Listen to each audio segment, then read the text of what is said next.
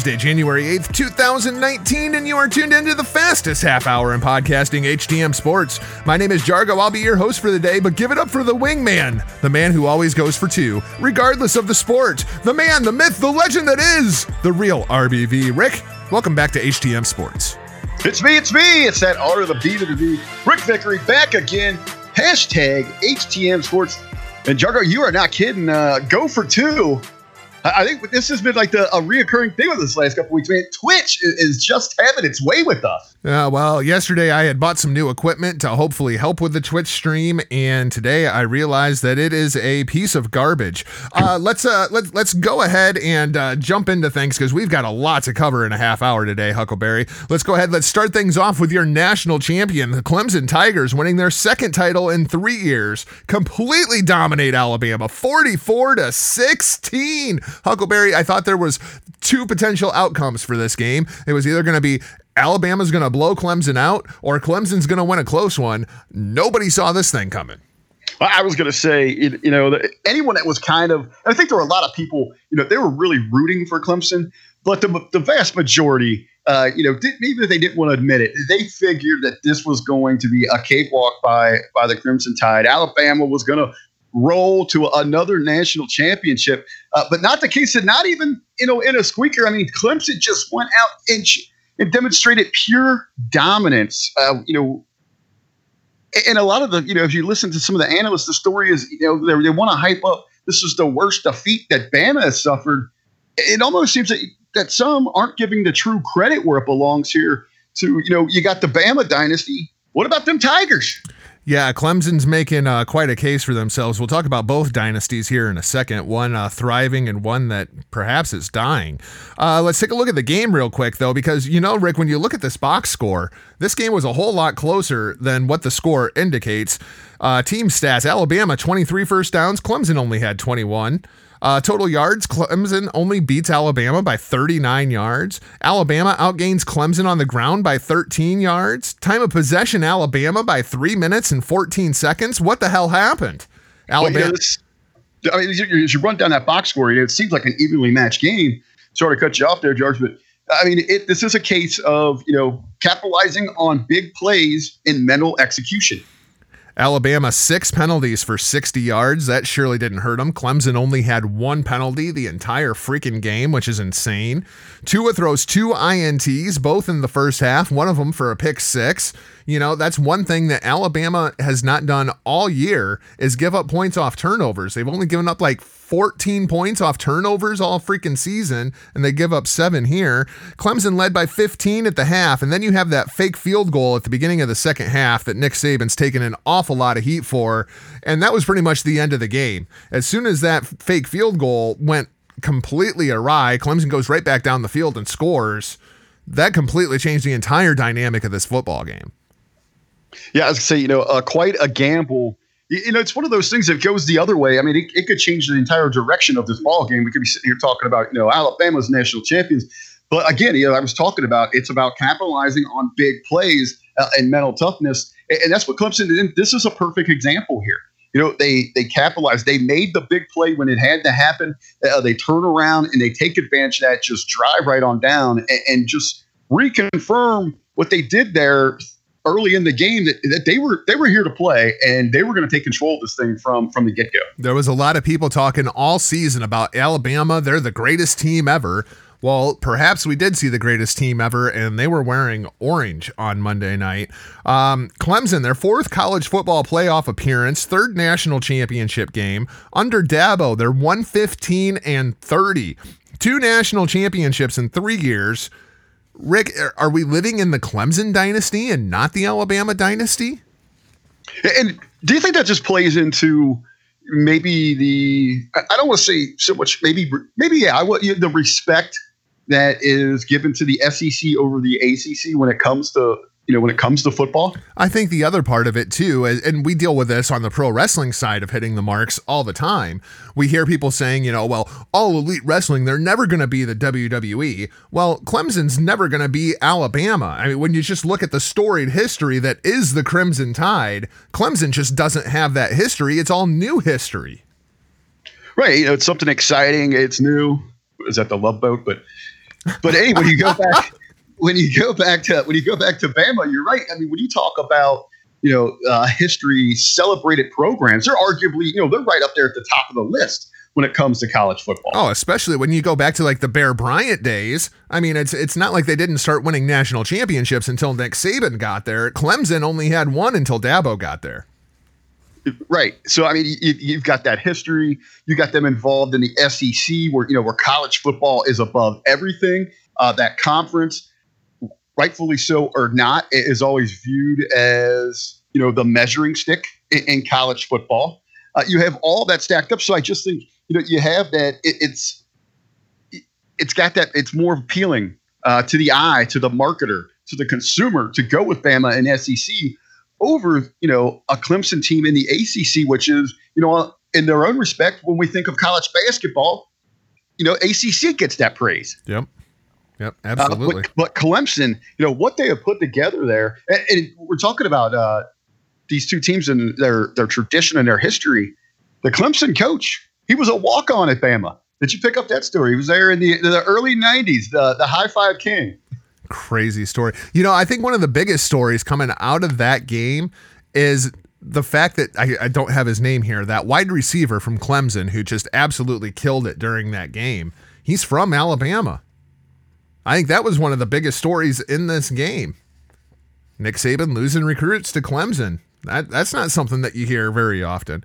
Uh, another guy that they lost, his name is Trevor Lawrence. He becomes the first freshman since 1985 to win himself a national championship. 20 of 32, 347 yards, three touchdowns, zero interceptions. Oh, yeah, he can run with the football too. Rick, there's a lot of NFL scouts that are already salivating, and we've got at least two more years of this kid in college. I was going to say, I love when they asked him in the post game, you know, what, what the future holds, any more championships. And he said, well, I know we at least I at least have two more opportunities in front of me. Uh, but you're right. You know, all the analysts, the, the insiders, the experts, you know, they're talking right now, you know, in the draft, you know, coming up here in, in April, the top like five teams, they're not even in a market for a quarterback. But, you know, they're saying if Lawrence was available, he would be jumping that list. I mean, they're so high on him right now that he is, you know, a once in a lifetime, you know, kind of talent that that they would forsake. Hey, we just got to get this guy on the roster here. Uh, where now you're looking at quarterbacks probably not going to go to the sixth pick. Uh, but yeah, he has certainly set himself apart. Front runner, obviously front runner for the Heisman Trophy next year. Uh, it's going to be something. It's going to be pretty cool to watch him progress. The other thing that I thought was interesting, Clemson goes for 135 yards on the ground. Travis Etienne, 85 yards, two touchdowns. The first player this year to rush for more than one touchdown against Alabama. Hey, we're talking about we got the young quarterback your running back here. He's a sophomore. He's only a sophomore. Yes. Yeah. That team is freaking loaded. Oh, yeah. And they have the number two recruiting class coming in next year. Who has number one? Alabama. Uh, you, you had on the run here. Is this the end of the Alabama dynasty? And Rick, I, I got to looking at this thing, and it's absolutely ridiculous. In 11 seasons under Nick Saban, 141 and 21 since 2008, they've spent at least part of the season ranked number one. 16 bowl games in 11 seasons. You do the math, ladies and gentlemen. That's a lot of championship games. 16 bowl games, 11 and 5 record, 5 national championships, 6 SEC titles, 7 division titles, 2 Heisman, 35 consensus All Americans yeah, this thing looked awful, but you know, it's not like Alabama's going anywhere. Well, I, when I kind of threw that in there too, I want to look at it a, with a little different dynamic here as well. You know, this really uh, a loss like this to a caliber team like Clemson, it, it kind of exposes the Alabama system. You know, they they survive uh, two tough games, two to three tough games every year in the SEC. They refuse to play any team of quality outside of their conference. Uh, they milk games late in the year. They have Citadel this year in yep. like week 10. Yeah. Uh, you, they, they, constantly have, you know, um, a sub a subdivision scheduled late in the year. I was just, you know, wondering, you know, could the committee or other teams are they going to start getting pressure here to change their philosophy? I don't think so. At least not until. I mean, when you look at the SEC, this is the thing. When you've got teams like Georgia in there, you got teams like LSU in there, the SEC is still going to get that respect. It's not all about Alabama, it's also the quality of the other teams inside of the SEC that they are forced to play every year. Well, you've got, you know, right now, looking at the SEC for the last couple years, you, are only real quality. You've got Bama, LSU, and Georgia. Yep. Uh, now you you have Florida back on the rise. You have Kentucky coming out of nowhere, and it seems like Kentucky can actually stay legit for a little bit. That team is very young. Uh, they if they stick together, stay healthy. Not that they're you know they're going to go on to win the thing, but they could make some serious noise there. So in itself, the way you know the, the schedule plays out for them, they're going to have uh, a nice strength of schedule. But you got to believe, though, you know, next year, if they have another failure like this, and this ultimately is a failure, when you're Alabama, you are hands down, you know, throughout the year, the number one team in the country. Anything less than a championship is a failure. Not not getting there is no consolidation for them. If they would fall short again next year, you might run into a case where, okay, you guys are going to have to prove a little more to us if you want to continue to be given these opportunities. You know, this, you know, like last year when they got in, they didn't even play in their championship game but they were still revered as one of the top teams. They let them in. Uh, you got to think, you know, so an opportunity like that is not going to come back around for them again. Uh, and sure as hell, if they go and have another huge letdown like that next year. And the same argument that you can make for Alabama is the argument against Clemson. You know, where we talk about Alabama and the talent that they're playing inside of the SEC. Well, Clemson kind of has the other problem. You know, we do we really know how good Clemson is until it gets to this point in the season? Because the ACC, you said it yourself, when it comes to football, they don't get a whole lot of respect, and that's because they don't command a whole lot of respect. Well, and rightfully so. But Clemson will they'll play a game, you know, a game or two uh, early in the year, big out of their conference, and go get a big win there. But yeah, even the the closest competitors to Clemson in the ACC, man, I mean, they're just still you know right around that mid major. Yeah, and it's and it's not like anyone. You know, Syracuse was on the rise, but let's see if they can continue that. I mean, they weren't overly wowing. Uh, you have teams like our Blue Devils that, that seem to be on the rise, but every time they go outside of the conference, they just get demolished. Yep. You, you know, there's there's really no substance there, and it plays you know to the favor of these guys. They, they can rest at times because they got their big leads. You, know, you're going to rack up all these wins, which builds you into the to the playoff thing there, which, which I guess is to me, you know, as we were going to wrap up the talk here, I know we were considered, you know, talk a little bit if Saban after this should maybe consider NFL. I think now he's got all the fuel he needs to come back. Uh, he, he can't let this thing rest like this. Here's the other thing that I, I, actually looked this up about Nick Saban. Nick Saban's contracted through 2021. Um, obviously, he's not getting any younger. Whether he signs an extension or not, who knows? But here's the thing that really stood out to me, Rick. In 2019, Nick Saban's going to make $8.7 million at Alabama. The two highest paid coaches in the NFL currently, Sean Payton and Pete Carroll, they're both tied at $8 million apiece. It would actually be Nick Saban taking a pay cut to go to the NFL. Yeah, I think that if you know if he was going to entertain that, if they would have won this game, say that you know same score, flip the outcome though you know, at that point, maybe his competitive edge says, "All right, man, I, I want to go try this again. I've done everything I absolutely can here. What's a little bit of a pay cut? I can always, you know, I can always retire after a couple years back here in Alabama, where you know I'm going to be a god." At this point, though, now he's got a chip on his shoulder. Now he's got something to prove. That was a fluke. It was a one-off. Clemson, congratulations to you, but we're coming back to reclaim it reclaim it for two years, and then I'll then he can ride out of you know into the sunset there. But but I think as we look big picture next year and just about the playoff system itself, because everyone out there, it, it's it's probably the most talked about conversation. Uh, the greatest debate that we have is, you know, what is wrong with the system? Uh, this year's playoff system, it, it, really fell flat. We didn't have any competitive games.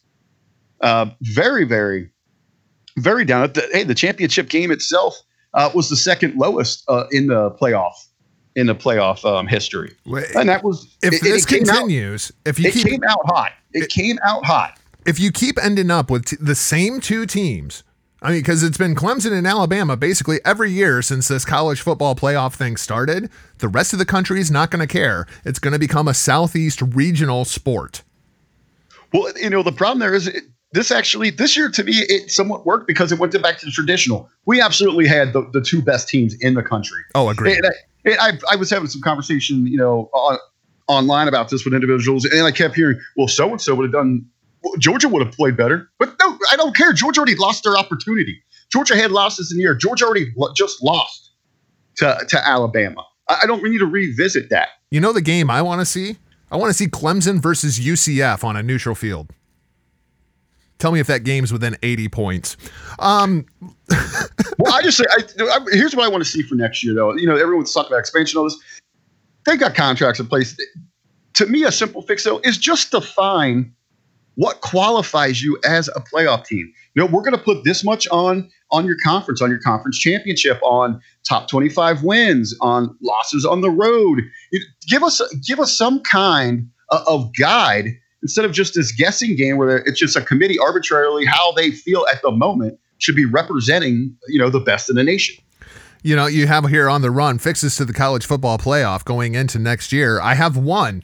I only have one change that I want to see made because, like you said, at the end of the day, we had the two best teams playing for the national championship. Here's my one change I want Notre Dame in the ACC. I want Clemson to actually have to play somebody, and, and, I want to see Clemson go to South Bend and do what they did in the national championship game. I want to see these guys. There's so much talent coming out of the SEC and the ACC and even some out of the Big 12 that we never see them play in cold weather. I want to see Clemson play in South Bend, Indiana in the end of November. Well, uh, again, though, you know, we got contracts to deal with, but uh, for Oh, an yeah. immediate change, just just for a real quick, at least define what it takes to get to the playoff. I would like to see it. Let's uh, talk about a sport that we do know what it takes to get to the playoffs, and that is winning and losing. Let's go ahead. Let's throw things over to the NFL. Yes, NFL wildcard weekend has come and gone. Rick, we had a couple of interesting games over the course of the weekend. We had a couple not so good games over the course of the weekend. Let's go ahead and start off with that one.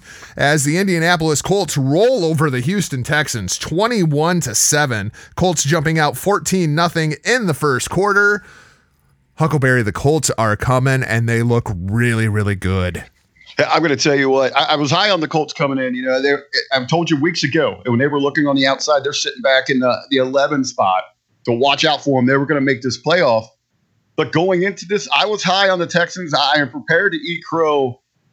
Man, the Colts, they just came out. They are playing on another level. Andrew Luck has elevated that team, and they just, you know, they made the Texans look like they had no business even being on that field with them. Yep, and and I know now the formula to the Indianapolis Colts. Of course, we talk about the formula with the Dallas Cowboys. We'll talk about that here in just a couple of minutes. Here's the thing with the Colts. This is how they're going to beat the Kansas City Chiefs this weekend. They are going to come out and they are going to start fast. They get up about 14 points, and then that defense, they just puts their ears back and they are coming. At no point during that game did Deshaun Watson look comfortable. And if you can get after Patrick Mahomes and force him out of that pocket, and that defense is getting a rush on him, it's going to be a long day in Kansas City. Well, I'll tell you what's going to be really interesting there is we're, we're expecting here in the Midwest, we got a huge uh, weather uh, advisory Yep. coming on. So it c- could be, we could have s- snow, it could just be slick. Uh, it could completely change the dynamic of this game. One thing that we know when it comes to the NFL playoffs, you have to do one thing and you have to do it well, and that is run the football and control the clock. This week, the Colts go for 35 rushing attempts to Houston's 16. Again, that's what happens when you have the lead. Andrew Luck, 19 of 32, 222 yards, two touchdowns, one interception. Yeah, he doesn't put up the sexiest stats, but Huckleberry, Andrew Luck is my MVP. Well, uh, did you see the, uh, the the voting for it? We're going to get a battle of you know the potential MVPs here, but it looks like it's going to be Mahomes to run away with. I mean, he's pretty much swept the voting, uh, but they still have to announce the, the official winner on that thing. You know, but it's it's one of those things, kind of like, you know, when it comes to the NBA, we can talk about Kevin Durant. We can talk about Steph Curry. This year, I'm sure we're going to talk about Kawhi Leonard. Look at the Lakers without LeBron. They're freaking awful. Take Andrew Luck off of the Colts. That's maybe a four win team. Maybe. It's being generous. Let's talk about the Dallas Cowboys. Cowboys survive Seattle 24 22. Here is the Dallas formula to win.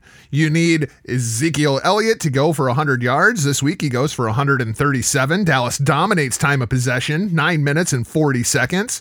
You need to have Amari Cooper go over 100 yards receiving. This week he goes for 7 receptions, 106 yards. And you need Dak Prescott to not turn over the football. That's really all you need Dak to do. Get the ball to Zeke, get the ball to Amari, and let him go. Dak goes 22 of 33, 226 yards. Rick, do you buy the Cowboys? Well, I'm going to say, you know, what I really like this week is you were talking about, you know, they, they used the running game and the passing game. They were spreading that field. And when you do that, though, you allow Prescott to really get into his own comfort zone where even he can be dangerous with his legs. He can has those nice open throws. When he can, when he's feeling comfortable, he goes to that next level. You're keeping the pressure off of him. And when he is there, hey, I'll give credit where credit's due. I mean, he's looking like one of those one of those top quarterbacks that, that should get one of those paydays. Uh, but now, on the flip side, if you can collapse that all down and put all that pressure on his shoulders, then he's more than likely going to fall apart. He's going to have those big turnovers for you, which are continual are a problem for him. Talk about pressure on shoulders. Let's talk about Russell Wilson a little bit. It's Russell Wilson and like 51 pending transactions up there in Seattle. Uh, Russell Wilson's carrying that whole damn franchise. Rick, how do you feel about the Seahawks going forward into 2019 and 2020? Well, you, you know, they, they have pretty much pinned everything on the relationship between Russell and Carroll, as Carroll just got a huge extension yep. uh, here in the middle of the year. Uh, and and they do have a, a, great dynamic together, but they are putting a lot on, you know, the coaching in that front office to bring in some interchangeable pieces. Uh, it could be a tricky puzzle. On the plus side, though, I mean, obviously you've got the Rams there, but that the rest of that division isn't so tough. So you can pick up some easy wins as long as you've got a middle of the pack, you know, schedule. It, you've got a good shot to make the playoffs each year.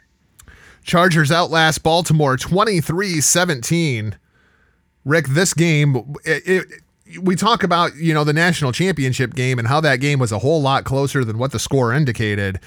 This score is a whole lot closer than what this game indicated to me.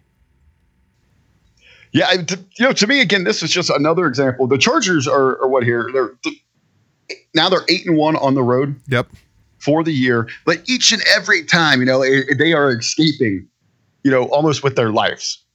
Uh, they they catch big breaks if it's you know through a, a big turnover, uh, just a big play by their a big stop, or even a referee, uh, you know, a questionable call. They are benefiting, you know, in each and every way when they go on the road here.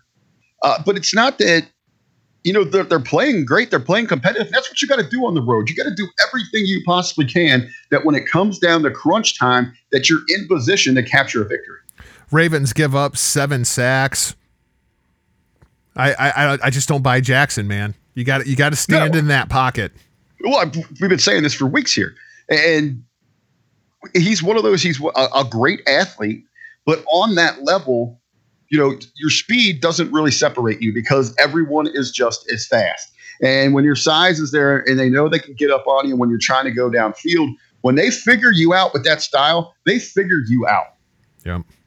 The Bears still suck. The Bears still suck. Oh, yeah, that one makes me happy. Chicago's playoff hopes go off the upright, bounce off the crossbar, and they fall to the Eagles 16 to 15. Cody Parkey, that poor freaking kid. He's receiving death threats after missing this kick, Huckleberry. You know, it's pretty pathetic. I want to, you know, maybe we'll, we'll, bring over a little gimmick from from the wrestling show from the, the Hitting Marks Pro Wrestling podcast. I wanted to ask you, in general, the FQI, the Fan Quality Index for uh, the Chicago fan base. Uh, they seem to me, you know, they've always got an excuse. It's always somebody else. Uh, they go to extremes when things don't go their way. Uh, to you know, to me, it just man, it's it's like the perfect storm for for everything that I despise uh, about the snowflake millennial movement. And it's always been harbored there in the second city. Well, you were asking for the FQI. Here it is. It's 108. 108. That's the FQI for Chicago. That, of course, how long it took the Cubs to win another World Series championship. Um, Did you see that? Uh, is it three uh, three one two or three two three one two beer? Yeah. Uh, out of Chicago, they they are offering uh, free beer to individuals that could actually make that kick. That's absolutely hilarious. Uh, let, let, us look at the other side, though. Let's talk a little bit about Philly here. Uh, Nick Foles, 25 of 40, 266 yards, two touchdowns, two interceptions. Not necessarily the stats that I want for my starting quarterback if I'm in the middle of the playoffs. But, you know, here's a stat that I do want. His record as a starter moves to 11 and 2. He's 4 and 0 in the playoffs. Huckleberry, are you on the Nick Foles train? I, I think you got you got to roll with Foles. I mean, it, it's just proven time and time again here. Uh, he keeps he keeps you he keeps you going. These Eagles they look dangerous right now. Uh, they look like a team from a year ago that was you know on its way to a Super Bowl championship. We'll talk a little bit more about the Eagles as we wrap up the show. Let's let's take a preview for next week. It's the battle of the MVPs as Luck and Mahomes, Colts at Chiefs. Mahomes receives 45 of the 50 votes from the Associated Press, as you were saying. I'm not even sure Andrew Luck is going to get a vote. He's going to win Comeback Player of the Year without any question. Uh, Rick, I really want to go with Indianapolis in this game, but I think you may have changed my mind talking about that weather down there in Kansas City. No, you know what? I'm still going with the Colts. Screw Patrick Mahomes. I don't buy the kid. I actually think that this bad weather, it may favor the Colts in Kansas City. Well, that's I was going to ask you when we got to the game here. You know, we've like I said, we've got this winter advisory coming through there. It's supposed to be, you know, the, the first massive storm to kind of rock the Midwest uh, of this winter season here. If it gets slick, though, it could work in favor of the Colts uh, to get in there and just pound away and kind of slow down that fast paced, aggressive offense of the Chiefs. There's not a whole lot of positions on that field. I feel like the Colts are better than the Chiefs, but one of them is their offensive line. And I, and I think, yeah, if we get into just, you know, a traditional ground and pound, you have to think that favors the Colts, but you're going to need that thing to be slick. If it's just cold, you know, if it's just frigid and the Chiefs can still get moving, uh, watch out here. I mean, this, hey, this is, you know, what football is about. This is what people love, man. Weather it plays is a part of this dynamic here. I'm riding the Colts. Which way are you going, Chiefs or Colts? I, I still think, I think it's going to be a very uh, closely contested game. Uh, but I think at home, I, I think you know Andy Reid kind of gets over that hump, gets over that hump here. It isn't you know Andy Reid of Andy Reid in the playoffs, and the Chiefs move on to uh, to the championship round. Cowboys at Rams. Cowboys holding the lar- the longest road losing streak in the playoffs at 0 and 7, 3 and 5 on the road this year. The Rams 7 and 1 at home. Their only loss to Philadelphia 30 to 23. That's when we really saw, uh-oh, Philly's coming. Here they come. Philly's coming. Uh Rick, there's one thing about this that really really scares me. As I was looking at the stats trying to figure out which way I was leaning in this football game, it was clear to me I'm going with the Los Angeles Rams because look at all the names that they've got on that defense. You've got Aaron Darnold, Don, Donald, who's going to receive votes for the MVP. You've got Ndamukong Suh, and we all know what a dirty bastard he is from his time up in Detroit and down in Miami. And then I got to looking at this thing. You know who's going to gobble, gobble, gobble, gobble, gobble up some uh, yards this week? It's going to be Ezekiel Elliott. The Rams are only 19th in the league against the run. I'm kind of leaning Cowboys. I think, you know, I was looking at the same stats you were. I think the Cowboys come out early, control the ground. Uh, at some point, you know, the Rams are going to have to tighten up that defense, which is going to go back to what we were talking about. It's going to open that up for Cooper. Then you're going to see, you know, where, where Zeke is is the horse through the first half. You're going to see the Cowboys evolve into what they've been so successful with in that second half. I'm actually, I am really liking the Cowboys here on going on the road. Uh, into you know red hot Los Angeles Rams territory uh, and picking up a, a major victory here. And I think that might that there could give them enough could give them enough to you know where they firmly believe in themselves to continue on the road where they could we could be talking about them as a possibility in the Super Bowl. Let's talk about the Chargers. Chargers coming across the country once again on their way to Foxborough. Chargers 8 and 1 on the road this year. Patriots unbeaten at home. But Rick, here's the real stat. This is the one that's important. Philip Rivers 0 and 7 versus Brady. 0 and 4 at Foxborough. I like the Chargers a lot. I don't like them going into Foxborough. I'm going with New England in a wash. Yeah, I think this is probably going to be one of the surprisers of the week. I think a lot of people believe that the Chargers are going to play this as a as a close game. Uh, I'm going to say this one's over by halftime. Yep. I, I just as I was talking about, you know, you re-mentioned the Chargers now eight and one on the road this year, but as I said, everything has just been they're barely escaping with their with their lives here. You know, picking up those W's and getting the hell out of town. You know, getting the hell out of Dodge.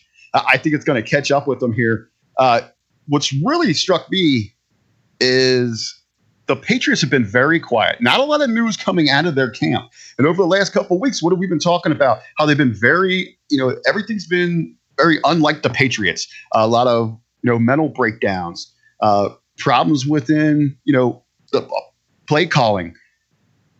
You know, you look at any kind of aspect, all three, you know, on the field, offense, defense, special teams, they've had major letdowns. It's been very, very unlike the Patriots in this, the, you know, late run into this towards this postseason. I think they pulled everything back and are refocused right now. Uh, and again, that's a very, very dangerous situation for anybody, you know, let alone playing the Patriots, but especially going into Foxborough. Patriots over strong. Eagles at Saints, week 11. This is uh, one of the few rematches that we're going to get this year.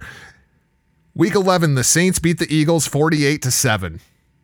48 to 7. But Rick, this is a very, very different Eagles team. Since then, these Eagles are 6 and 1 and they are playing with a ton of confidence. We talked about it a couple of weeks ago that the Saints offense has dropped off about 12 points a game over the course of this season. Do you think the Eagles have enough firepower to go into the Superdome and get the job done? You know, I'm really looking forward to a game. When we're talking about games of the year, I mean, let's go all the way back to when the Rams visited the Saints uh, and how intense that game was. I mean, from from the opening kick to the final whistle, I mean, it was edge of the seat. I'm looking at a game that doesn't just rival that, but surpasses it. I think this is going to be maybe hands down the game of the year, the most competitive, most thrilling game. The Eagles, as you said, I mean, last time they were down there, a complete embarrassment 48 7. But as you said, Jargo, this is a completely different Eagles team. Like I said just a moment ago, they remind me so much right now of that team that was on their way to a Super Bowl championship. But on the flip side of that, I know you've been talking for weeks now about how the Saints' numbers are declining a little bit here and there. I just think that's just the rigors of the regular season as you're gearing up towards the postseason. They've had a week to rest themselves. You know, they've been gearing up for this thing. They are refocused. You're going to see the Saints uh, at the highest that we have seen them this year. I still got to believe this is going to be one hell of a slobber knocker, but the Saints emerge victorious. It was four weeks after that game Foles took over. Since then, the Eagles are averaging 25 and a half points a game.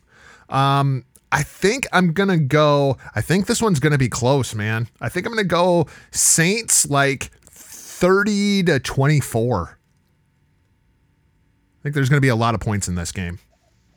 Now, could you imagine this, though? Could you imagine the hype? I mean, because we could possibly end up with this. You could have for the NFC Championship the Eagles going to Dallas. Yeah. to decide who's going to the Super Bowl. You, if you're looking, if you're the networks and the sponsors, oh, you are loving that one. Absolutely. You, you are all over that one. Uh, if you're Philly, looking forward to next year, and obviously we don't know what's going to happen here, and things could completely change by the time this game is concluded. Do you stick with Nick Foles or do you go back to Carson Wentz? I mean, this is one of those things where everything on paper says Carson Wentz, Carson Wentz, Carson Wentz, and then you look at this team under Nick Foles, and it looks like a completely different team. I was gonna say, man, you, you got to roll with Foles, and I think you know that's the best bet for uh, for Philly going forward. I think even if Nick Foles wins the Super Bowl this year, he is the starting quarterback somewhere else next year. I stick with Carson Wentz. There's no way I'm going to put this franchise in the hands of Nick Foles as much as I like what he's doing. More more embarrassing on the FQI. Uh, Chicago fan or Philly fan? Philly fan by far. By far. You people threw batteries at Santa Claus. I don't even want to hear about it. So that's going to wrap, things up for this week's show. Thanks for listening. RBV and I will be back this Friday with an all new edition of the Hitting the Marks Pro Wrestling Podcast. Until then, find the show on Twitter at HTMPWPod. Catch me at Not Jargo. Huckleberry, where do the Philly fans find you if they want to throw 9 volt batteries at you? Well, as always, you can uh, you can find me across all social media uh, by by checking me out at the real RBV. And also want to give a shout out here before we close things out. Uh, our bowl pick'em challenge has come to a close, uh, and yes, sitting atop of the mountain, the king. It's me. It's me. It's that R to the B to the V. But we do have some some prizes uh, for our second and third. I, since I won, I will graciously step aside, uh, and we will continue on with second and third for our giveaways. So, uh, J Bud nineteen eight six one, he came in second. If you're listening, contact me uh, through social media, or I'll try to send you an email through ESPN. And also, I got kids. If you're out there. It helped me out. It, we can move things on a lot faster. If you guys contact me once again at the real RBV, uh, but congratulations to those guys uh, and thanks everyone else for for joining in and making you know our our first couple weeks here on hashtag htm sports such a success our sincere apologies for the Twitch stream. We'll try to get that thing figured out. If not, you can guarantee that there will be a new episode of HTM Sports right back here at hittingthemarks.podbean.com next week. We're going to talk a little bit of NBA, a little bit of NHL, and of course, all the happenings from your NFL playoffs.